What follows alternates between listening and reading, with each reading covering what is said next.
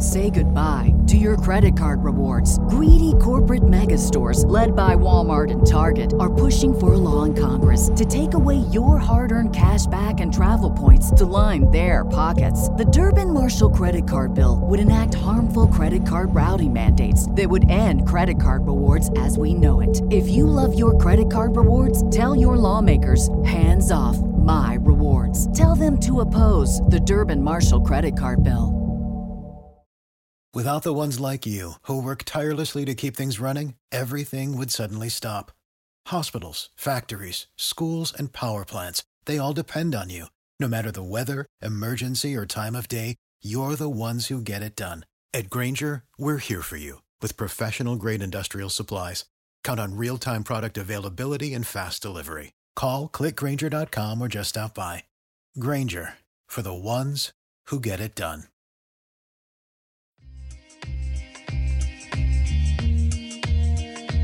Welcome to Three Yards Per Carry, a podcast covering the Miami Dolphins and the NFL. Now, here's your hosts, Chris, Alf, and Simon.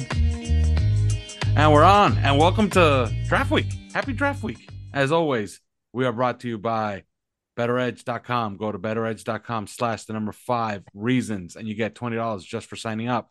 And of course, prize picks. Use promo code five F I V E. You deposit $100, you get $100 right back because it's a one time rollover. So essentially, they're giving you a free $100 to bet with. And if you're judging by what Jimmy Butler usually does in the playoffs, just take him on the over on points every single game, and it's a free square every time. Simon Clancy is here. Chris Kaufman is here. Um, I guess who wants to go first to talk about some doings on OnlyFins? Chris? Yeah, um, I, I think that um, you know OnlyFins three dollars a month. That's um, the usual uh, the usual spiel that we've uh, gone on about. But um, but we do have some uh, some new things going on there um, for people that might be interested in it. And uh, we've got some. Uh, we're we're starting to roll out some uh, some more offerings uh, within OnlyFins, um, and I think that that's really exciting. We've already got, you know, a considerable amount of interest in them, and um, and so it's uh, it's been it's been jumping today. So I, I think that's um, uh, without going into it too much. It's just uh, it's been it's been uh, pretty uh, pretty hot today as far as um, as far as everybody uh, talking and chatting, and we got a lot to chat about. And then the draft coming up in um, in a couple days. So yeah, yeah, we're we're yeah we're currently in that montage where Sosa is talking to Tony Montana. That's that's our that's our mode right now. All right. So it's not boobs. No, no, no. Although that would be, you know, it's a it's it's it's a consideration for the future. it's feet feet pictures. yeah. All right, we got to get started here. This is the biggest news in the NFL today, so we have to get started there. Started here. Simon, the Dolphins have called in Cam Fleming for a visit. This is huge news. This is the big one. Your thoughts? I mean, this is probably one for Chris because Chris is uh, is front and center of the Cam Fleming uh, for Canton uh, campaign, uh, www.camforcanton.com. Um, so I'll probably hand this one to Chris. Uh, Chris, uh, tell us how many Pro Bowls he's going to make in the next three years. Well, considering he's already a ten-year vet, um, I think at least you know probably he probably only has another uh, you know seven or eight Pro Bowls left in him. Okay, that's You know? enough. That's that's enough. That's enough for our purposes, really. I mean, what more could you expect? Um, no, I think that this is uh, this is interesting. I, I, actually, what's kind of interesting to me about it is if you look back through, um, you know, kind of the history of us this offseason and the, and the guys that we wanted. I mean, uh, Alf, I think you brought up Jalen Ramsey on the on the podcast like several times, and of course, of course, Simon and I just shot you down mercilessly and then and then the Dolphins traded for him. So, um, but um, but there's that. You know, Simon brought up. to be fair, David to Long. be fair, I was going to be a complete clown about it and offer fifty-one for him, and Grier got him for less. So Yeah. Um, and then uh, if you look at Simon, uh, you know, Simon brought up David Long ages ago, ages ago as being an absolute perfect fit for the Dolphins, and um, and sure, you know, he, I think he was across the board with all of us our favorite linebacker in the free agent market. Um, Eric Saubert, a guy that you know we talked about, I talked about a lot, um, especially at OnlyFins as being probably the most attractive kind of like bargain level tight end um, on the market for for what we want to do um, on on the Dolphins offense, and you know just going going through it all and now all of a sudden Cam Fleming appears, and and Cam Fleming is a guy that, of course, I talked about a whole lot um, earlier in the off season. I mean, what's so attractive for uh, about him is is that um, in his ninth year as a, a veteran, uh, I've never seen him. You know, his technique looks smoother. Uh, never seen him play better. Um, he played under Butch Barry last year for the Denver Broncos. He started. He, he played. He was a fire extinguisher. He played right tackle. Then he moved to left tackle. Then he moved to right tackle. Then he moved to left tackle again before the before the end of the year. And and you know to be able to switch so seamlessly between sides is you can't you can't really understate that because um because you know we've talked about it here about the the attractiveness or I guess unattractiveness of um of drafting a left tackle and trying to get him, you know, switch him over to right tackle, you know, for a lot of guys, that doesn't work, you know, and um and and yet here he is, he's moving back and forth, left tackle, right tackle, left tackle, right tackle, going against Khalil Mack, Maxx Crosby, you know, Frank Smith, uh, Nick Bosa, guys like that, all the while, and uh, and, and just doing his job and doing his job well. I mean, he was the best offensive lineman on the on the line on Denver's line last year, outside of Garett Bolles, uh, who got you know their their star left tackle who got injured. Um, you know, uh, if that sounds familiar, you know, um, basic. So basically, he they had the Denver Broncos had issues at right tackle, uh, talent and, and injury issues. And uh, and their star left tackle, you know, only played like half the year or something like that and this was a guy this was a stabilizing force that was able to help them get through it and and still you know have a, a decent performance on the offensive line. Um and and that ought to sound familiar to us because that that that's like the dolphins. I mean you know we have Terron Armstead who can't stay healthy on the left side and and then on the right side we have austin jackson who's got big question marks. So hosting him for a visit today kind of suggests to me that uh, one they do have plans for the tackle position in the draft, which is good news because we haven't heard that much solid indication that they do. Um, and then B, you know, if they if if whatever they're trying to do in the draft doesn't work out at tackle, they do have a nice fallback um, because I think Cam Fleming is the ideal swing backup, you know, and uh, and, and so I think that this was just all the way around good news. Um, you know, and clearly Barry, eclipsed, clearly eclipsed the Aaron Rodgers trade. I see Barry did say that no signing is imminent, so right. I wouldn't expect any signing until after the draft. This isn't you, yeah. you don't you don't go and sign him days before the draft. You know.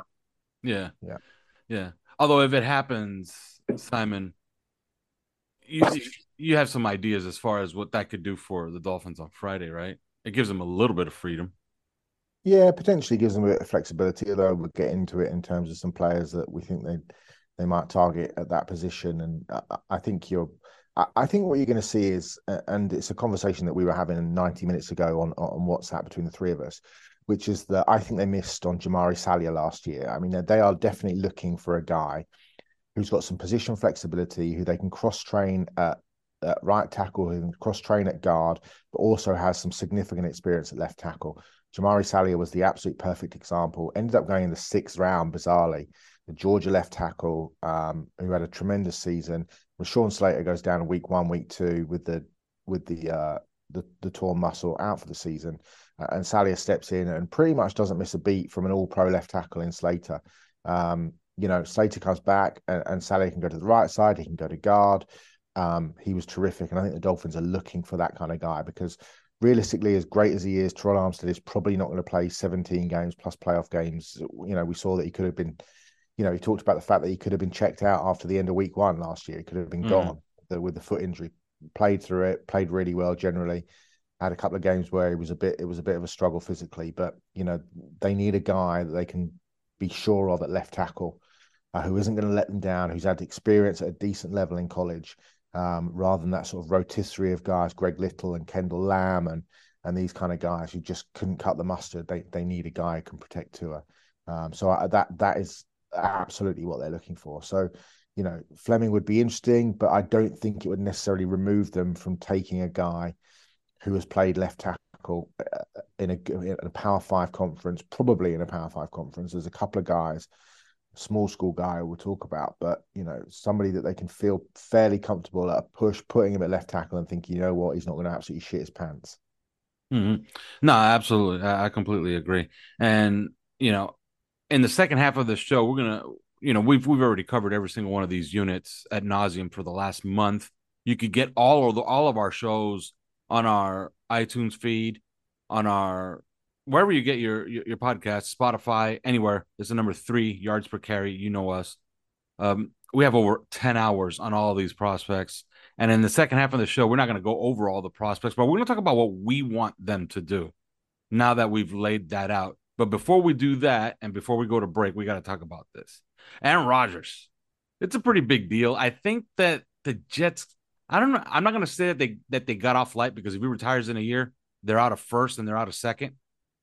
You know, so that would not be a good thing to pay a first and a second for one season of Aaron Rodgers. But I think it changes some things. I'll say a couple of things before I kick it over to Simon to get his take on this. I don't think it changes much inside of the division, and I'll tell you why. The Dolphins last year were not good in the division. They lost to every team in the division and they went nine and eight. They went three and three in the division, lost to each of those teams because evidently Teddy Bridgewater forgot how to play football in New England. So I think the goal for all three of of the teams in the AFC East that realistically have a shot at winning it, that's Buffalo, Miami, and the Jets. I don't think that the Patriots can win the division. I think all three teams have to be thinking the same thing, which is split with each other Miami has to split with Buffalo, split with the Jets, and then sweep New England. And if you do that, then you're four and two in the division. And then it's just about who is best against everybody else in the AFC and in the NFC. And then best record gets the division. And I think that's basically what it's going to mean. Uh, the only byproduct I think that you get from an Aaron Rodgers, you know, introduction of Aaron Rodgers into the AFC East is that the one seed is no longer in play and you could see something like it could be a complete bloodbath because, like I said, uh, all all three teams could be, you know, beating each other, and New England's the one who gets to pay for it, but the rest of them, I'm gonna have to pay for it by not having a one seed, and they're probably gonna win the division by winning 11 games or maybe even 10 games. You have a situation where all three teams are 10 and seven, or one is 11 and six, and the other two are 10 and seven, and one is nine and eight. And you could realistically have three teams that are as good as any of the others besides Kansas City, and they could all realistically make the playoffs. And beat probably a challenger to go all the way to the Super Bowl. But I don't think it changes much. I, I do think that it puts the one seed out of play. But the mission is pretty clear: split with everybody, sweep New England, and then just beat everybody else. And that's how you win the division this year. I don't think it makes too much of a difference. Uh, your thoughts on Aaron Rodgers, AFC East? I mean, bad bad day to be a Patriots fan. Yes, I'd say first off. I mean, look, it's an interesting deal. You can look at it from both sides, right? The Packers get a, a first round pick swap in this year, right? Which 13 for 15 is kind of late day two value. That you know, that's real. Mm-hmm. Um, high second round pick, uh, a likely first round pick in 2024, and at worst a second. 60 million financial obligation off their hands for a player that was never going to play for them again. That that that's a you know from the Green Bay side, that's a pretty sweet deal. But from the from the Jets side, you know, number one this year, it's really only two spots. Um, Jets get a Hall of Fame quarterback for a second, and next year's first, and the fifth, sixth rounds, you know, a fifth swap for a sixth round. So either side, I think, comes away with it pretty pretty fine with this deal. And I think it's a good deal for the Jets. Look, the, the Jets have got a championship window defense, you know, with a great mm. uh, head coach. I don't think Salah's a great head coach yet, per se, but I think he's a excellent defensive coordinator, and that defense is really good. And, you know, the, the, there's some terrific players on it.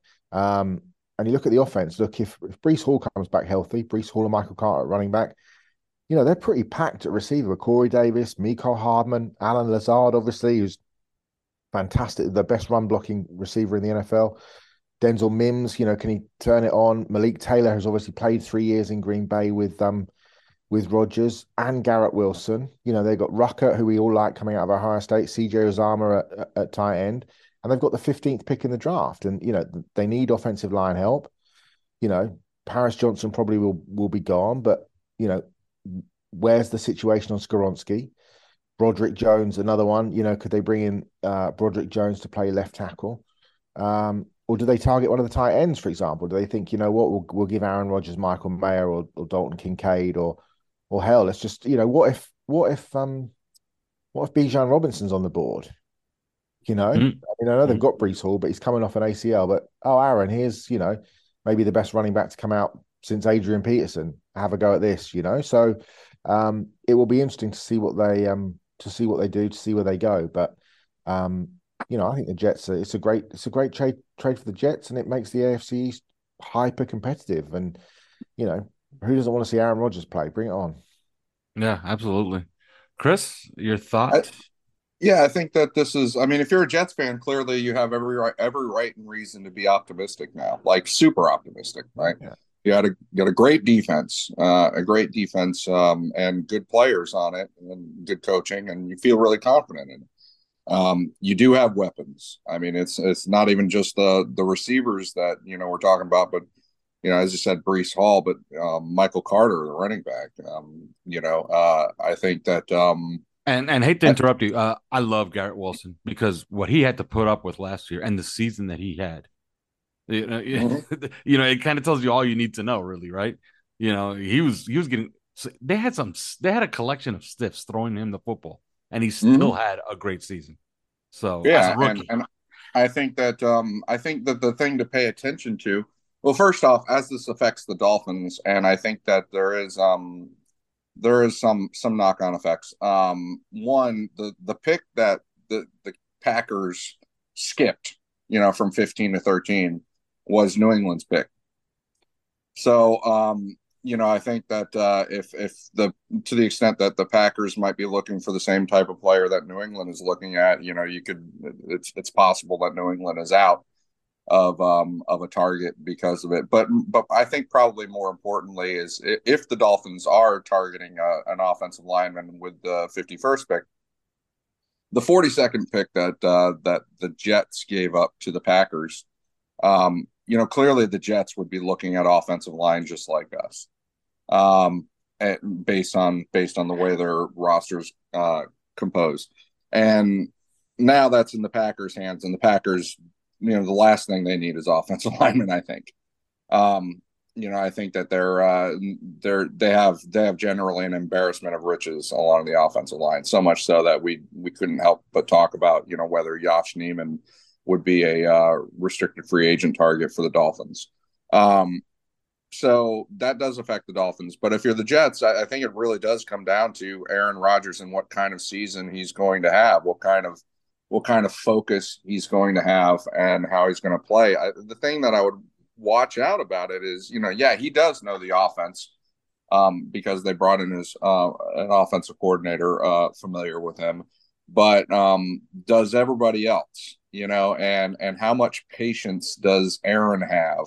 Because he kind of is known for you know picking out guys that you know he thinks this guy this guy gets it and you know he, he starts favoring like you don't want to run into a situation where garrett wilson is not getting the ball in favor of allen lazard you know?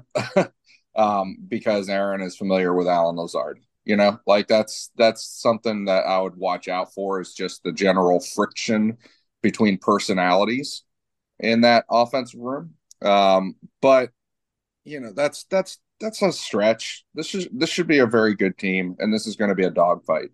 So um, so yeah, it's a you know not not great news for for any of us in the AFC East, certainly. Um, uh, but it did it did cost the Jets a first and a second, and that's a significant price. That's a you know we don't see multiple first round pick trades very often in the NFL anymore. And we certainly were not going to see that, I think, with a 40 year old Aaron Rodgers who basically had the Packers, you know, by the cojones and, and was like, I'm just not going to play for you. Um, so, you know, the, the Packers did a good job getting a good value out of this. And uh, the Jets did give up a significant ask, you know, or, or a significant price for this. So they got to be in the mindset that he's going to play multiple years.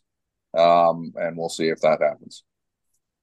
Yeah, uh, evidently, you know they think they have a window. Uh, everybody in the AFC East thinks that they have a window, except New England. New England has a window to jump out of. That's all they have.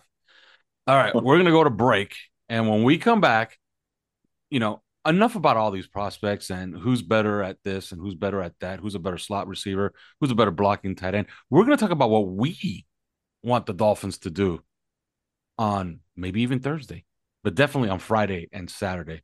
But first, these words. Say goodbye to your credit card rewards. Greedy corporate mega stores, led by Walmart and Target, are pushing for a law in Congress to take away your hard earned cash back and travel points to line their pockets. The Durbin Marshall credit card bill would enact harmful credit card routing mandates that would end credit card rewards as we know it. If you love your credit card rewards, tell your lawmakers hands off my rewards. Tell them to oppose the Durbin Marshall credit card bill. For the ones who work hard to ensure their crew can always go the extra mile, and the ones who get in early so everyone can go home on time, there's Grainger, offering professional grade supplies backed by product experts so you can quickly and easily find what you need. Plus, you can count on access to a committed team ready to go the extra mile for you. Call, click grainger.com, or just stop by. Grainger, for the ones who get it done. What's the easiest choice you can make? Window instead of middle seat? Picking a vendor who sends a great gift basket? Outsourcing business tasks you hate? What about selling with Shopify?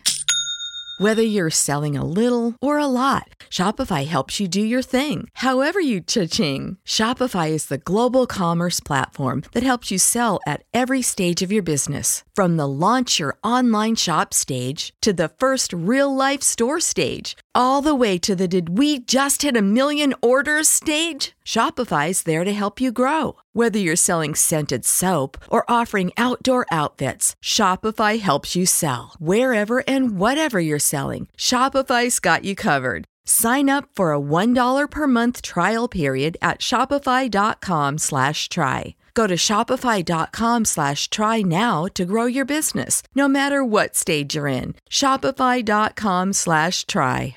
Do you have a water leak and can't find where it's coming from? Are you dealing with water or mold damage in your home or business? Then call Water Cleanup of Florida at 954 579 0356 for immediate assistance. With over 60 years of combined experience, Michael, Robert, and their team is prepared to handle all types of leak detection issues 24 hours a day, 365 days a year. After the leak has been located and repaired, Water Cleanup of Florida will then clean, dry, and fully restore the damaged areas. Water Cleanup of Florida is fully licensed, insured, and certified to provide the one stop shopping that busy homeowners and business owners require. There is no need to bring in other contractors. They will handle the entire project from start to finish. Service areas include Miami, Broward, and Palm Beach counties. Call Michael anytime on his personal cell phone at 954 579 0356. That's 954 579 0356 or visit their website at WCUFL.com. Water Cleanup of Florida. If you have the schmutz, they have the guts. I'm Jaelan Phillips, and you're listening to Three Yards Per Carry. All right, and we're back. Okay, Simon, we've talked about every single unit for the past month. You, again, you could get all of those episodes, including our two on three YPC series that we did for a while on our podcast feeds uh, our multiple podcast feeds, anywhere you get your podcast, Spotify, iTunes, you know the rest. It's about what we want them to do now. And at 51, man, you could get a good player. Uh, Simon, what do you want them to do in this draft? I don't think we're going to go too deep into what we want them to do day three, but 51 and 84, what do you want to see happen? What do you want them to do? Uh, they've got to hit on players that can contribute for me. I mean, that's the bottom line. I don't think you take mulligans. You can't take guys that you think are going to be really good in three or four years' time. You can't take guys. I just don't think you can t- take guys with minimal experience. So to me, that rules out guys like Luke Musgrave. I think that's a perfect example um, of a guy you just can't afford to take, and, and maybe you you lean into positions of uh, obvious early performance. You know, um, running back is one of those that that comes to mind. You know, um, I, just don't think we can afford to have a Channing Tindall and an Ezukanma who just sit on the sidelines all season and make no contribution whatsoever. You know, that was a complete mulligan last year. And this team has a Super Bowl window. I know you've only got four picks, but you've got to make those day two picks count. You've got to have guys that can come in and are really early contributors. Um, you know, and are really making waves. Otherwise, it, it's going to be a massive issue, and because you're just going to have back-to-back mulligan mulligan years, they can't afford to do that. So, you know, uh, there are a number of players I'd love to see. There's a couple of players I'd be absolutely over the moon to see. Um, uh, and one player I think specifically who I just think comes in, starts day one, ends up being a 10 year veteran for this team. You might have to juggle some pieces around uh, in the unit that he plays on. But for me, I just think you've got, you just got to get you've got to get starters. You've got to get significant contributors, um, and that to me is the absolute bottom line. Chris, I mean, if we're if we're talking about specific players, I here's here's the problem. I think that there are guys that we all kind of like, you know, or not kind of. I mean, we're we we really like in the draft and we've talked about many of them. Um, we've talked about you know at tight end guys like Darnell Washington, Sam LaPorta, um, Tucker Kraft. Uh, we've talked about you know on on the offensive line guys like Dawand Jones uh, of Ohio State, Anton Harrison, um, John Michael Schmitz, the Steve uh, Steve Avila. Uh, you know, I, I, think I was recently getting uh, a little bit more of a look at uh, North Dakota State Cody Mauch and um and he's he's a he's a fantastic player. Um so you know and he can play probably all five spots mm-hmm. really mm-hmm. um and so we're talking about all these guys and you know other people have talked about other people are big fans of for example uh Jahmyr Gibbs um you know uh, uh Simon and and and Alf I know you both love uh Zach Charbonnet um mm-hmm and um, it's most predictable thing ever that uh, Mike McDaniel would like Devin Devin Achane. Um, or is that how you spell his last? Or A chain. A chain. Mm-hmm. Yeah. Okay. Sorry about that. Um, I've only seen it written. Um, but yeah, uh, I think the the bottom line though is that uh, if you think about the we all like these guys because they're all really good, and for the same reason, they're all going to go top fifty, and we're probably not going to get a get a shot at them. Mm-hmm. You know, and and so what would I like to see done on uh on the second day is actually trading up and and getting someone, you know, because I I, I see a fall off that happens right about at that top 50 level. And I think that, you know, even if it's a somewhat modest trade up, uh, trade up to get Dawand Jones at right tackle. That would he's probably one of the few players that I can I can you know say I can point to I can look at and I say, you know what, that's that's immediately and significantly going to impact the Dolphins' offensive line and and really the season because you know as I've talked about many times, it, it's not just you know, it's not just about having 22 starters and saying, well, you know, somebody's got to be the weak weak link, and apparently it's going to be Austin Jackson. it's not just about that. It's about it's about how these risks all uh, interact and co-integrate with each other. It's about how the risk with Austin Jackson interact interacts with the risk of Terron Armstead missing a bunch of time, and interacts with Tua Tagovailoa the injury prone quarterback that he is. And I don't think there's any point in denying that he's injury prone at this stage. Um, so, you know, it, it, it's about how all of that could interact with each other to torpedo a season, even though you would look at the roster and say, this is a stacked roster. You know, we should do really well. You know, uh, uh and so I, I, think that if you trade up for and get Dawand Jones, and yet I, I share concerns about his uh, weight issues possible work ethic. Um, and I know he's not the best style fit, but at some point I think talent trumps over style. And and that's the guy, that's the guy that would make me sleep better at night. I'm going to be honest, you know. Um, but otherwise, otherwise you've got Dawand John Jones. Michael Schmitz. Oh, okay. What what'd you say? No, I was uh, who was the guy? Was it was it um was it Jones? Jones, yeah. Yeah. yeah. Um otherwise, John Michael Schmitz, though, you know, and, and, maybe we don't get a crack at him because he's too good. But he's the guy that I said he's the guy that I was like that, that he's to me that's the number one target. I think to me, you just yeah, and, and it's justifiable. Yeah, hundred percent. It's justifiable because you know if you think about it, first off, phenomenal player. Yeah, it's them style. You know every every single box. You know check off the the the character, work ethic, um, the intelligence, the mobility for that position uh, that they were that they require or want in this system. Um, and also, he's a very strong player too. So he, you know, he's got a lot going for him. Um, but think about this: you move, you you you get him at center. You move Connor Williams to left guard. You've now improved your left guard position a lot, right? And also, if Connor Williams is not the center, and you're not worried about messing with the continuity at center, which you don't really generally do, then now he's a fire extinguisher yeah. at, at other positions. Terron mm-hmm. Armstead's missing some games. Connor Williams played left tackle in college, you know? Mm-hmm. Um, Connor Williams can play right tackle. He can play left guard or right guard. He can play all five positions. Um, and I think that uh, I think that having that that sort of flexibility would really improve a situation where you know you've got some injury issues that are going to come up. And so you get a John Michael Schmitz at, at center and then, you know, frees up Connor Williams to be the starter at left guard, but also to move uh, to el- other places along the offensive line. You've done so much to solidify the glaring weakness of the team at the moment. So that's why number one is just trade up, get your guy. Um, but Dwan, but Jones and John Michael Schmitz, uh, you know, those those are the guys for me. What would you give up to move up? I'd give up. I'd give up as much as a second rounder next year. I okay. think it's that important. I think the window is now, and you know they they have to they have to compete right now. They're not going to have Tua for for cheap very much longer. And they've also got we've been through the boatload of players that are up for extension. It's like two hundred million dollars worth of players.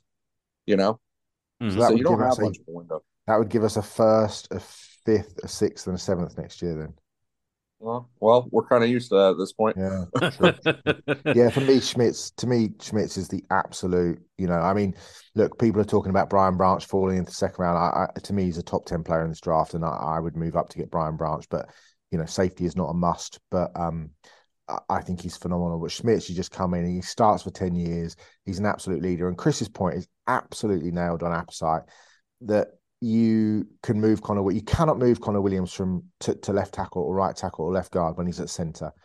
Okay, but you can do if he's at left guard. I just think it, it infinitely makes the line better um, at a position of, you know, that interior three is a position of need regardless. But that gives you Connor Williams left guard, John Michael Schmitz center, and Rob Hunt right guard. I mean, that's a hell of a three when you've got Terron Armstead on the outside, and then maybe you get yourself a Cameron Fleming, or you know, you look at some, you know, a Tyler Steen or a Warren McClendon or some of these guys, you know, that we, we might talk about. Wanya Morris's, the Carter Warrens, etc., etc. that mm-hmm. you know we think could play right tackle, Matt Bergeron, etc., etc. So, um, to me, Schmitz is the absolute. He's the home run hit. Yeah, I completely, I completely agree with you on on him. Uh, but that's a great you know that's a great question to ask right uh you're talking about you know chris is talking about moving up to actually target one guy who are those guys that you move up to target? Because i would say man there's one guy that i look at and i like man if he's in the 40s start figuring out a way to move up those 10 spot those 10 spots to go get him. And that's anton harrison of, of oklahoma. The more i look at him man he, he kind of looks like i don't want to say Terron armstead because because everybody, you know, is immediately going to say, well, you know, you know, Terron Armstead's a, you know, a borderline Hall of Very Good guy. You know, like I don't know if you want to start putting this guy in the Hall of Very Good, but yeah, he looks like Terron Armstead to me. All right, on tape. I love Anton Harrison. I think he's a guy that maybe you could even play him at right tackle right away. And when Terron Armstead is gone in a year or two, he moves over to left tackle, and now you got your left tackle for the next ten years. Um, so that's my my one guy that I, I would start thinking about moving up into the 40s to get if he's still lingering there, like some people think he might. Uh, who are your guys that you would move up for aggressively, Simon, to go get? Um, I, Harrison worries me in a way only because those Big 12 offensive linemen just generally worry me. That's just my own personal my own personal thing. Who would I move up for? I, Jahmyr Gibbs, I really like. I can't see him getting past the Chiefs. I like Charbonnet, but I think you probably get him in the third round, or they might fall between our two picks, second and third. Uh, receivers, who would I move up for? Nobody really. Washington, I really like. I'd worry about the knees a little bit and just what is, you know, you kind of know what the ceiling is, but you know, he's got that sort of slightly boom or bust. Love Schmitz. Um, who else would I move up for? Uh, I'd be interested in Calijah Kancey just in terms of what Fangio would do with him. Uh, Mazi Smith, I would move up for potentially, although it might not be very popular. Trenton Simpson, like I know he didn't have a very good year last year, but the year before when he was able to to do uh, what he would do in the Fangio defense, in the Brett Brent Venables defense, I think it would be fascinating. I think he's a terrific player. Um, Brian Branch, I obviously would move up for. To me, he's a top fifteen, top ten player in this draft. Um, so there's not many, uh, but I think Chris makes a great point about Schmitz and and and how it pertains to to Connor Williams. Uh, to me, John Michael Schmitz would be absolutely number is number one of the players I'd like the Dolphins to draft.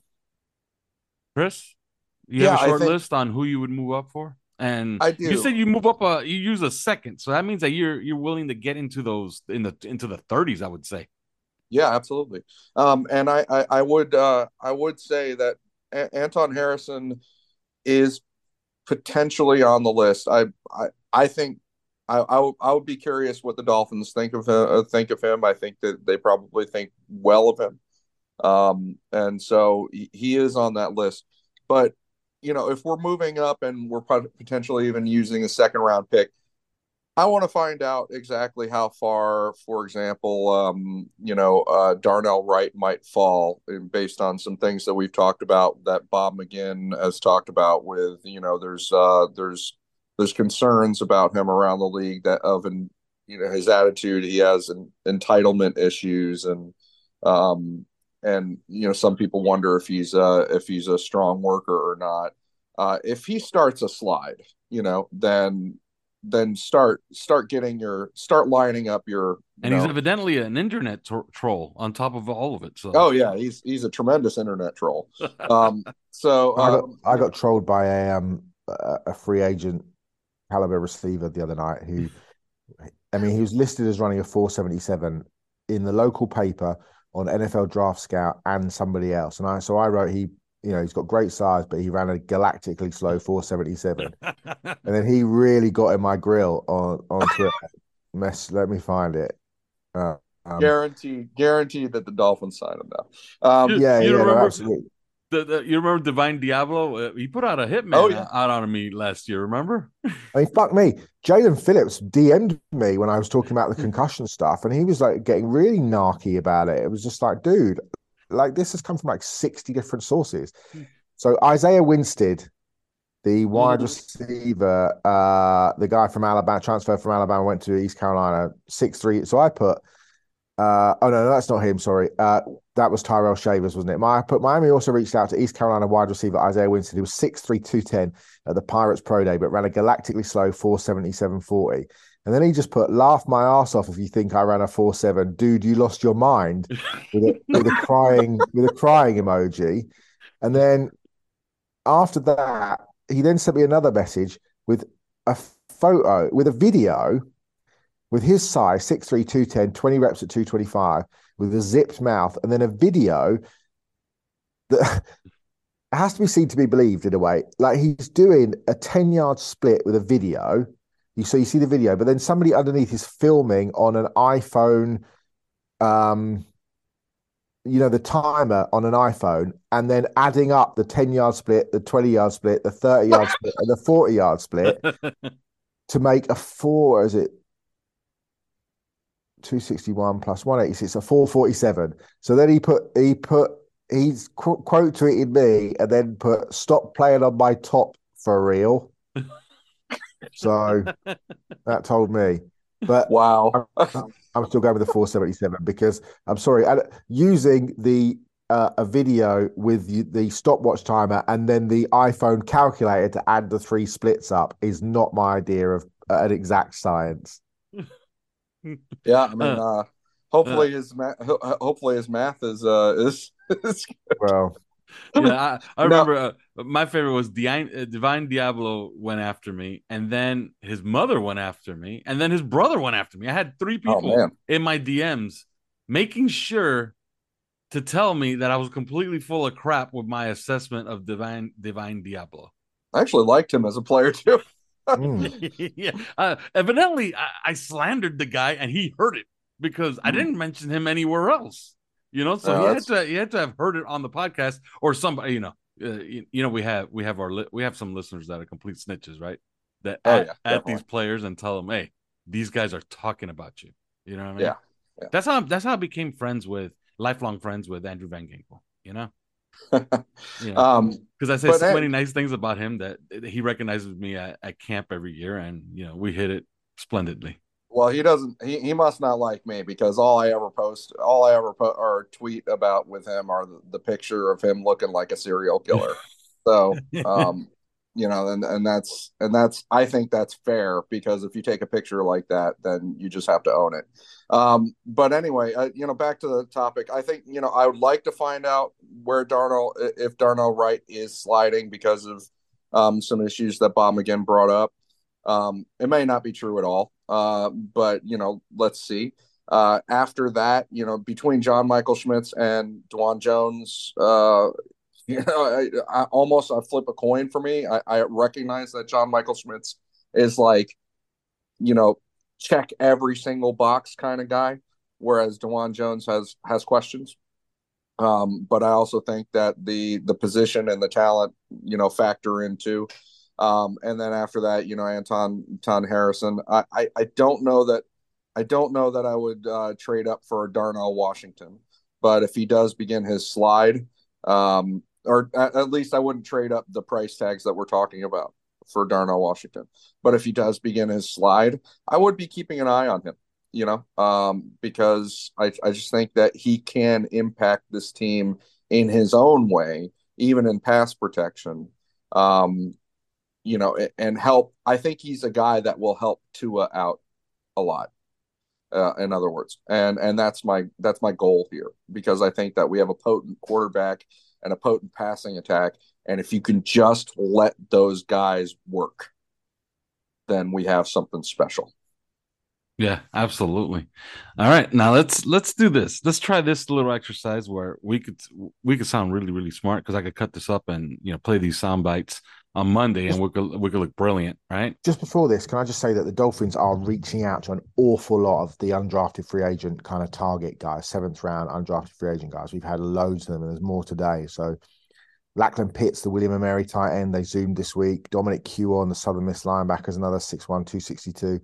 Gurvan Hall, uh, I think it was at Miami, Gurvan Hall, but he's the safety at Utah State, ran a 443. Another guy who they zoomed with this week when you've got four picks, they need to absolutely crush the UDFA market, and they are reaching out to a lot of players. I mean, on OnlyFins, I've posted a massive list of the UDFA targets that they've they've been looking at. Ty Carter, a guy who on Friday night, Chris and I were like going down the rabbit hole of watching the kind of free safety bombing around one on one with Tucker Kraft in the FCS semi championship semi final. I mean, that's what we do on a Friday night because we're that fucking sad. But yeah, there's a lot of UDFA kind of guys that the Dolphins are really. Vandarius Cowan, Maryland, uh, uh, linebacker was Alabama. Um, he's another one that so you know, there's a lot of players. All right. Now, th- as I said, this is going to be that little exercise where we could, you know, come off sounding extremely smart on Monday or extremely dumb. But we're going to do two things. Give me one guy. I'll go first. Give me one guy that you would like to see them take at 51 that's completely off the wall, completely off the, you know, outside of the, uh, you know, off the radar, let's say. and then try to call your shot at 51, and I'll go first. I love if Jonathan Mingo is on the board at 51. Just take him and just pair him with Jaylen Waddle and Tyreek Hill, and let's see what they can do in 11 personnel. Because I think that's the impact that he could give, he could have on this team would be ridiculous. Now, as far as calling my shot, I'll call my shot on both picks. At 51, I think they'll take Keanu Benton, defensive tackle from Wisconsin. And at 84, Tucker Kraft, the tight end. So that's that's my that's my you know thinking on this. And and if anybody asks uh, why a defensive tackle, well, they're, they're not going to have any of them under contract in a year. And the best case scenario is going to have Christian Wilkins under contract with a very large number, and they're not going to have the money to pay Zach Sieler, who, if he has the season we expect him to have, is going to be extremely expensive and probably outside of our price range. I like the player. I think that's who they take at 51. Tucker Kraft at 84. You don't have to call 84, Simon, but give me your off the wall guy and then try to call your shot at 51. Uh, off the radar, off the wall guy, Derick Hall of Auburn, uh, a player I absolutely love, uh, edge rusher. Just like, go back and watch the Iron Bowl a couple of years ago. He absolutely, when Auburn were 10 0 up or 12 0 up late on, and, and, Bryce Young brought them back to win, he was phenomenal in that game. Absolutely took over, was dominant. Uh, I think he's a really good player. Um, I, I actually agree with you. I think they'll take Keanu Benton as well. Actually, I'd love them to take Schmitz, but I've been I've been talking about defensive tackle a long time on the pod in terms of you know this is what I've heard on numerous occasions that the Dolphins want to take a DT. And I think Keanu Benton would be that guy. Uh, 84, I think Sam Laporta, um, I think might be the guy. Um, yeah, I'm going to go with Laporta. All right, Chris you're off the wall yeah. guy, and then try to call your shots. This is tough. Uh, this is this is tough for me because uh, you know if if we mean by off the wall, then you know we're that that we're talking about not a um, you know not a, uh, offensive player, I guess. Um, because most well, people... I took a wide receiver and and well, yeah, took an edge edge rusher. So, um, you know, I I talked about him a little bit. Uh, uh, uh, Steve Avila, um, he's generally not talked about for Miami, but he would not surprise me at pick 51. Uh, really, uh, I think that's about where he's, you know, he's going to be going going pretty close to that, and I think that he's plug and play. I think I know that you know Mike McDaniel uh, has a relationship with Duke Manyweather, and you know Duke Manyweather cannot stop talking about Steve Avila. Um, and you know i kind of i kind of wonder about that sometimes a little bit. So you know if that's if that's sort of a, a below radar um, if that's not below radar enough for you then i would say De'Von Achane. Um, but uh, as for myself you know what do i think they're going to do? Mm-hmm. i'm i'm going to steal from you alf but i'm i'm doing it around early. I think tucker kraft might be their guy. Um, and I think that he might be their guy at 51. And I don't think you have a chance in hell of getting him at 84.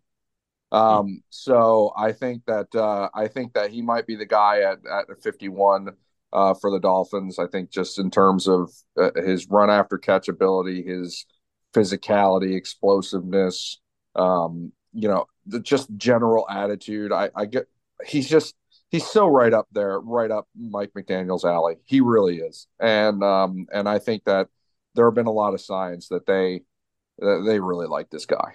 Um, so that's that's the shot that I'm going to call at 51. That, but um, but you know, it, I wouldn't mind seeing them take Steve Avila or even De'Von Achane. All right. Yeah. And- I, I do wonder about Achane and wonder whether or not they can just not give in to they can just give in to McDaniel just wanting an absolute speedster stud who can just do so much in that offense. I just uh, wouldn't be surprised if Achane was the pick or a pick. All right, and now to close out this this podcast right before the draft, uh, we're gonna try to uh, we're gonna do this exercise again. Where if we're wrong on all this all these things, like we just won't mention them ever again. But if we're right, I'm gonna start playing these clips all over the internet. All right, and especially this one. Right, uh, I've had some success with this. I hit this two years in a row. I didn't hit it last year. Okay. So two out of the last three years, I got the, the exact five to start the draft, and I'm going to try it again. All right. The top five is the Carolina Panthers, Houston Texans, Arizona Cardinals, Indianapolis Colts, Seattle Seahawks. All right. This is how I'm going to do it. Carolina Panthers, Bryce Young. Houston Texans, Will Levis. Arizona Cardinals, Will Anderson. The Colts will take CJ Stroud. And the Seahawks will pair Tariq Woolen with the best cornerback in this draft, Devon Witherspoon. That's my top five. I think I got them all. I, I got them all five. I got all five. Simon, I mean, did I get all I mean- five? Or no, are you, might have got you've got one, and that's it. really Yeah, Houston aren't taking a quarterback. okay. I don't think not there. I think. I mean, I think there'll be trades in the top five anyway. But I think Bryce Young at one, uh, Tyree Wilson at two, Paris Johnson at three. Uh, who's got the fourth pick? Oh, Will Levis at four, and Jalen Carter at five. Hmm.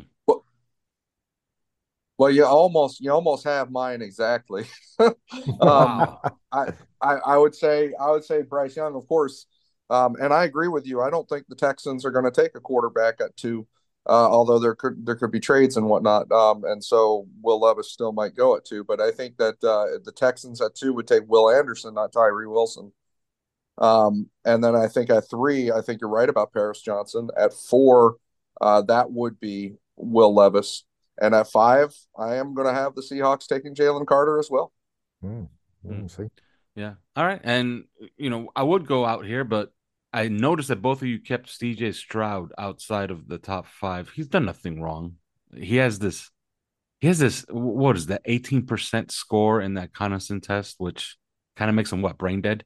Uh, you know, he has that hanging over him all of a sudden out of nowhere. What is that about? yeah. I mean, put the tape on and see what he did against Georgia. But I can understand that teams are, you know, I- know Brady Quinn got hammered for it, but you know, I'm told that the the 18 score is right, uh, and I, you know, have heard that there were some issues at the Manning passing camp in terms of, you know, conversations pre the camp that I don't think necessarily went down very well. But look, the kids generally seems really good. He's got good character. He's very, very quiet, apparently, very kind of not introverted, but you know, Justin Herbert, same thing as Justin Herbert was, wasn't necessarily seen as a you know a, a rah rah guy, a big you know not like a Levis or a you know a Richardson, much much quieter. But you know, to not go in the top six is not the end of the world. You know, you could see a team. You know, then you're looking at teams like Tennessee. That's where Houston start to move back up. You know, there are there are opportunities and options for to go to to go to good situation. Detroit potentially, um, you know, sit and learn for a year behind uh, behind Jared Goff. Although I don't think that you know, I mean, imagine Detroit at six could find themselves staring in the face of Will Anderson to pair with Aidan Hutchinson. I mean, come on, that would be pretty special. Yeah. Well, I, love the quarterback. I think he's gonna be he's gonna be a good one in the NFL. Uh, you know, he checks so many boxes, it's ridiculous. Uh, like I, I talked about on an earlier episode, I did my checklist with um, actually in the quarterback episode, I did my checklist with with with Chris Kaufman, and how many did he score out of ten, Chris? Out of, in that checklist? Didn't he score all 10? Yes, ten for ten. Uh, in reference, if you want to think about our guy, uh, Tua Tagovailoa scored very well. He had seven out of ten. He failed the injury and the location test, uh, as well as I believe one other one, which I gotta look up. But try to enjoy the draft. It's gonna be fun. Dolphins don't have a first round pick, but you get to hate watch the New York Jets, and who cares about the Patriots? But you get to hate watch the the Bills. God help us if Bijan Robinson is on the board when the Bills pick. I don't think that's gonna happen. Can I Okay, just throw a couple more names out? Uh, just as we're going. So Vidarius Cowan, linebacker at Maryland, Dolphins reached out to you this week. They had a Zoom on Friday with Kenny McIntosh, the Georgia running back. Uh, and I saved the best to last. Uh, Ball State wide receiver Jason Jackson says Cleveland and the Dolphins are the two teams that are showing the most interest. West Virginia corner Wesley McCormick is another who Miami reached out to last week. And then actually, I'm going to leave the two best to last. I don't know what position this guy is because I've literally just uh, been messaged it. A guy called Yo Heinz Tyler, and that's Yo apostrophe Heinz Tyler. Yo Heinz Tyler has been speaking to the Dolphins, but also um, a quarterback, uh, a quarterback from Notre Dame of Ohio called Chris Brim. Now we don't get much. I didn't even know there was a Notre Dame of Ohio, so it's the first time I've ever heard of the school, let alone the quarterback. But Notre Dame of Ohio quarterback Chris Brim zoomed with the Dolphins this week. uh, Yo'Heinz Tyler. I'm looking yeah. him up on my little database here that I created, and I do not have him in 258 players. So, so he is a Ball State wide receiver. There he is. Must I be fast if if this this team is onto him. He's six three two. I tell you, they're reaching out to a lot of big receivers. He's six three two oh four. All of these kind of UDFA guys are all really big. Mm. He's a big guy. Like this is like the fourth or fifth guy that's like six three and above. Mm-hmm. Which doesn't bode well for Cedric Wilson, right? No. well, yeah. if he's not, well, that that should be that should be our called shot right there, right? Like yeah, that, yeah. Does Cedric Wilson make it onto the roster? Uh, is he on the roster on Monday? Yeah, exactly. Yeah, yeah. Uh, let's let's go around the around the horn and then we can leave. On that note, uh, I'll say no. He'll he'll be elsewhere. Uh, Monday, Simon Cedric Wilson's on the roster or not? Uh, no, but I tell you who definitely will be, and that's Emmanuel Ogbah, who they really want to keep, who the Fangio really likes. All right, Chris Cedric Wilson is he on the yeah, roster by Monday? No, he's not. And on Ogbah, I'm I'm a little you know as I as I see what kind of defensive ends and edge players they've been uh, they've been looking for as you know kind of UDFA's. It kind of dawns on me that you know I can see why uh, why Fangio is is looking at Ogbah and likes him. You know, so um so yeah, I think that I think Cedric Wilson is not. Emmanuel Ogbah is on the roster, as Simon says. Yeah, I agree with that too. Uh, Ogbah will be here this season. He'll be here. Yep. All right. If you enjoyed the draft as much as we do, we gave you a lot of content this entire month. You can go back again in our archives. Go check out all our all our podcasts on our entire draft series. We did every single position unit, and then we topped it off with this today. So try to enjoy it. We will talk to you next week. Thanks for listening to Three Yards Per Carry. You can subscribe via iTunes, on Podbean, or your usual podcast provider.